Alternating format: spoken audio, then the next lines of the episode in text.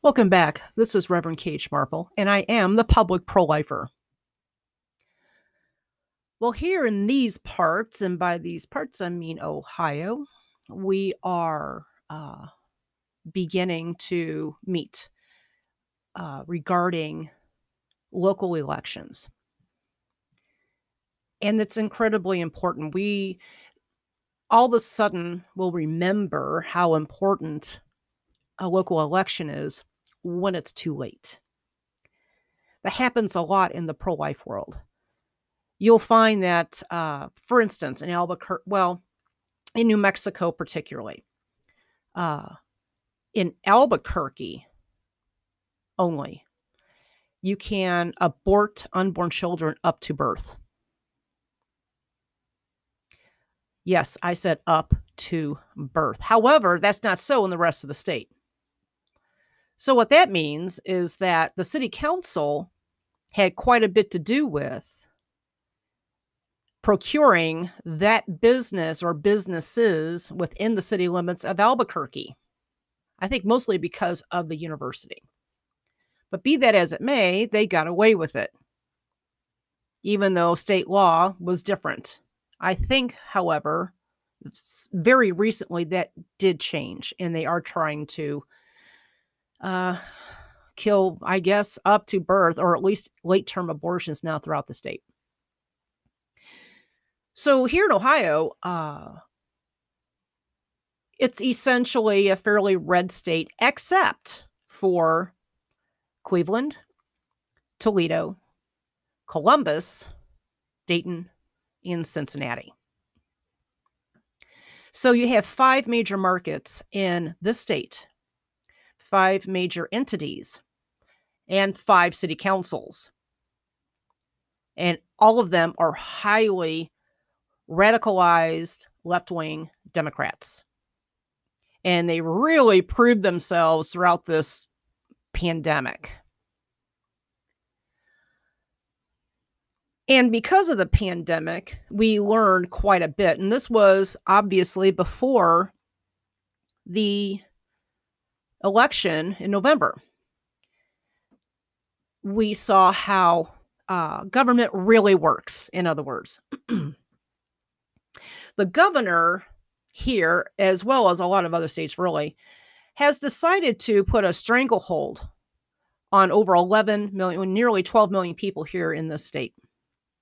And other governors are doing the same thing. But what you need to know about our governor is that he is a so called Republican, one who is supposed to have her back, you know, uh, pro life, constitutional, Second Amendment, all of those things. And he's proven what a liar he is, as well as a lot of other governors uh, across the nation.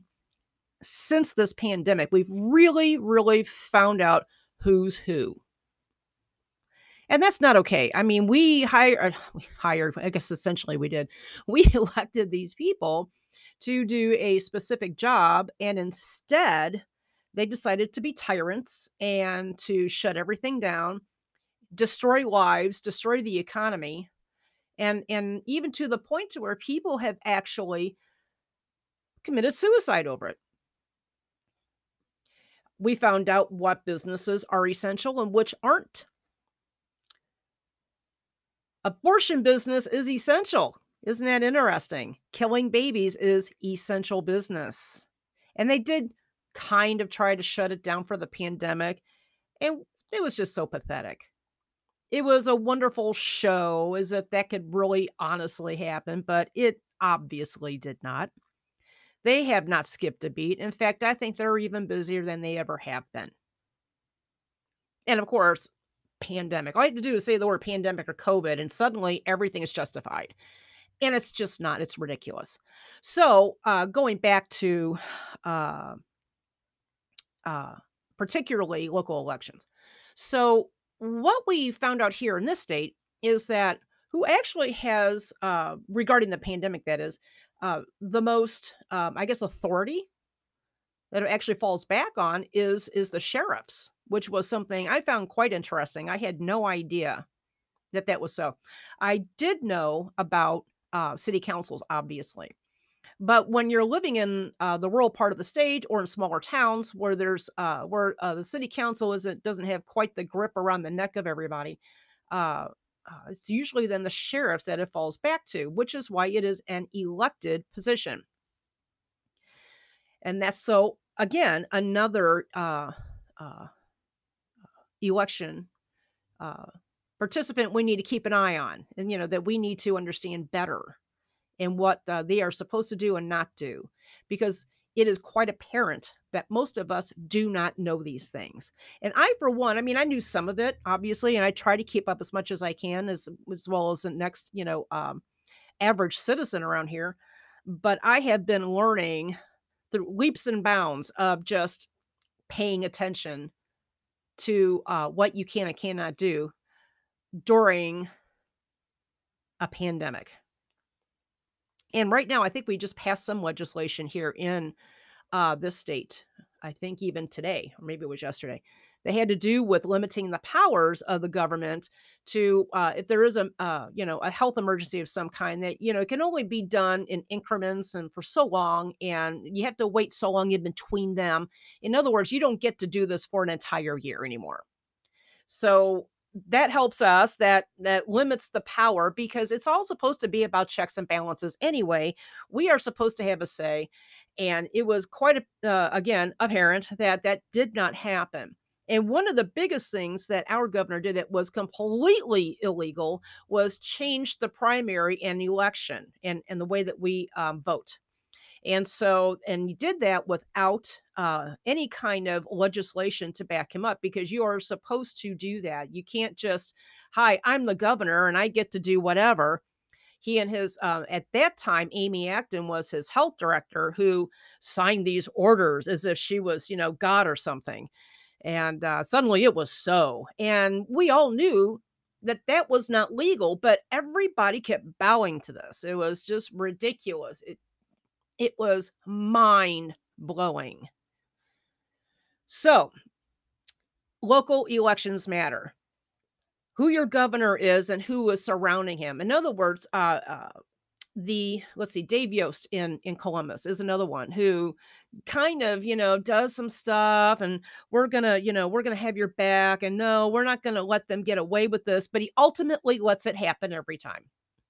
It's just a big fat lie. I think they're just getting paid to, I don't know, hold down chairs there, I suppose.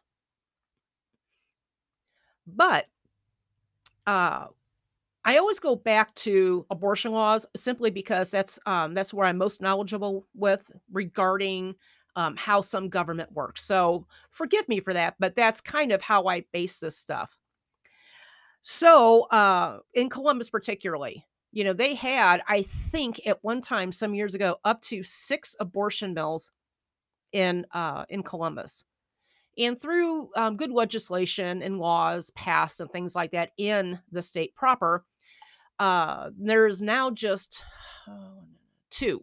There's just two left. One is a pill mill, which is just abortion pills only, and the other one does uh, surgical abortions and they have fought really really hard to keep that open because they are part of the radicalized agenda to continue to kill and born ohioans now let's move to toledo it was nearly gone nearly gone and this place if you if you drove past it you you would think there was a shut down porn shop this is just how disgusting windowless and just awful this place is I mean, for as much money as those people make there, that parking lot is pathetic. It looks like it's a slum. And women run in and out of there all, to- all the time, throwing money on the table, getting their abortion pills all the time because Toledo City Council continues to allow this to happen, even though for I don't even know how many times have breaking the law, don't pay taxes. I mean, I can go on and on. Oh, and didn't have a transfer agreement forever. And that is a big law here in Ohio. You have to have a transfer agreement with a local hospital because they tried to get one, which was pretty hilarious, at the University of Michigan. You know, certainly, I'm no rocket scientist, but a local hospital is not in another state. Wouldn't you agree? Okay, then. So, because of their city council, that continued to stay open and is still open today. And uh, they are, in fact, trying to push the city council to create another buffer zone law to continue to infringe upon our First Amendment rights to be there. But interestingly, those same people who guard the doors there, wearing the little rainbow vests, they can be there standing on the same sidewalk and we cannot, or at least that's what they're trying to do. So, anyway, there's that. Uh, Cincinnati's the same way. Uh, they did finally, well, no, let me think. One of the abortion mills actually shut down that was outside of the city limits. So that really wasn't part of it, but it closed because of good laws and because they couldn't keep up. Or, well, let me put it this way they refused to keep up with the law and put other money into their business in order to keep their business open. Shame on them. That's their fault. You know, I mean, if you went into a restaurant, wouldn't you want that to be up to code and not, well, you know, maybe I'll get to it or, you know, I, I know somebody in city council, so I get to, you know, serve crap or I get to, you know, not worry about whether or not the temperature is correct in the walk in fridge and on and on. But they're allowed to do that with abortion. This happens literally all the time. And so the one weird part that we have is that uh, the other abortion mill isn't in Dayton proper, it's actually in Kettering. And so through that city council. Unfortunately, while it was red at one time, it has slithered its way into not being so red anymore. And so they do absolutely nothing to help us with that at all. However, I will say this though the Kettering Police Department have been terrific in not allowing um, ridiculous false narratives and doxing and stalking and things like that to happen, they do come out and they do keep everybody where they're supposed to be. So they've been incredibly helpful. So I'll get back out of the abortion thing for a second. So now realizing how government actually works, regardless of your state law, now we have to figure out how to combat this by getting conservatives elected into these positions rather than uh you know and especially in these kind of elections that are kind of in the middle of all these other elections and so everybody says ah, i'll go to the i'll vote in the next one. It's not important enough it's only you know school board stuff or whatever and you just have no idea how dumb that is you know it just is. I mean just for instance, I mean, that's allowing uh, uh, school taxes to continue to climb and we get taxed to death because no one shows up and does anything about it to vote against it.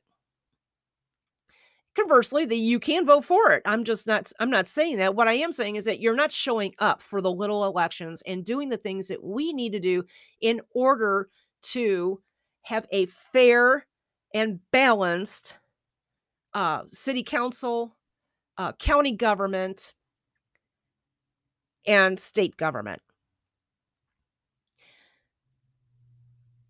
So, in my original statement, we are gathering um, in in some places uh, like-minded believers. Typically, we're conservative Christians.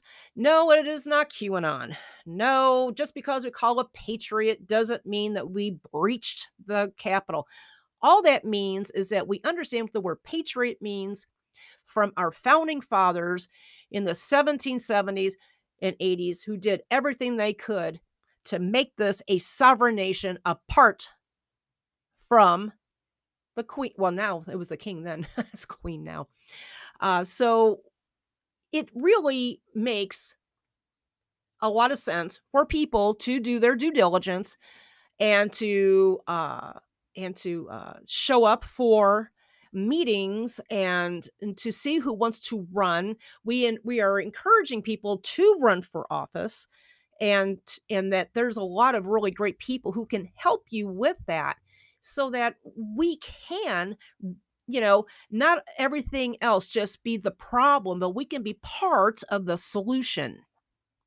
That's what this means. And as I said when I first created this podcast, you know, when it comes to our free speech being infringed upon, which it is greatly, it has not slacked a bit since Biden has been in office, that, you know, do things that don't cost anything but time. Create a blog or a website and and put content in it all the time get a podcast. Podcasts are easy and they're very either they're very inexpensive or even sometimes free. I do it with Anchor. Anchor is free. Anchor has been terrific. They they do everything for me. I don't have to do anything unless I want to. So, besides that, there's also all kinds of social media. It's everywhere now. Ever since this whole thing uh, with the election, there's all kinds of wonderful um, uh, social media outlets that conservatives like, such as, um, of course, Parler. You, you remember all the stuff they went through because of Amazon. There's MeWe, there's Gab, there's um, CloutHub, there's Telegram, which I, uh, I don't know, I'm trying to figure it out, and there's others. And they want you to be there. They want to hear your voice. They love your free speech and your ability to say it, even if they don't like what you're saying. But the thing is, is that this is what we have um, uh, uh fought for for over 250 years. We continue to fight for. That's why the Supreme Court is constantly docked up with junk because obviously no one understands how the Constitution works. And even they, I'm getting, uh, you know, they're getting a little wishy washy, if you ask me. I don't care who Trump uh, nominated. I do not feel that they have been doing what they were supposed to do. They promise to uh, do. To, they promise to rule with the Constitution as, as it is written, not interpreted. And I am not seeing a lot of evidence of that. So, in the meantime, while they're all trying to destroy our country, we are meeting, we are doing things all over the country in patriot groups and whatever you want to call it, even in churches just trying to get our footing back. We're going to get better people that want to uh, be in an elected office and to do better things for everyone, not just them and not just for their particular group. So, you know, let's get together. Let's do this thing. Let's get our country back from people who are, oh my gosh. I mean, where has Biden been? Where has he been? Literally away from everybody, apparently. He can't seem to get an entire thought strung together. He is not capable of being a president. This is going to be a long four years, people. And so, in the meantime, while we're waiting, uh, you know, uh, when obviously we have um, uh, 2022 elections as well.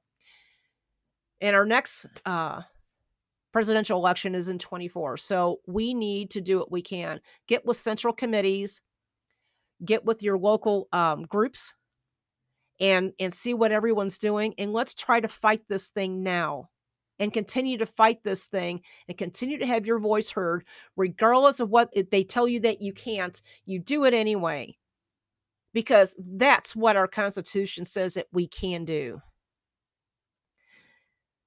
All right then that felt good to get that out. Oh, terrific. Thanks for coming by and listening to me today. Pray for me, I'll pray for you. We love you, and we will talk to you super soon. I am Reverend Cage Marple, and I am the public pro lifer.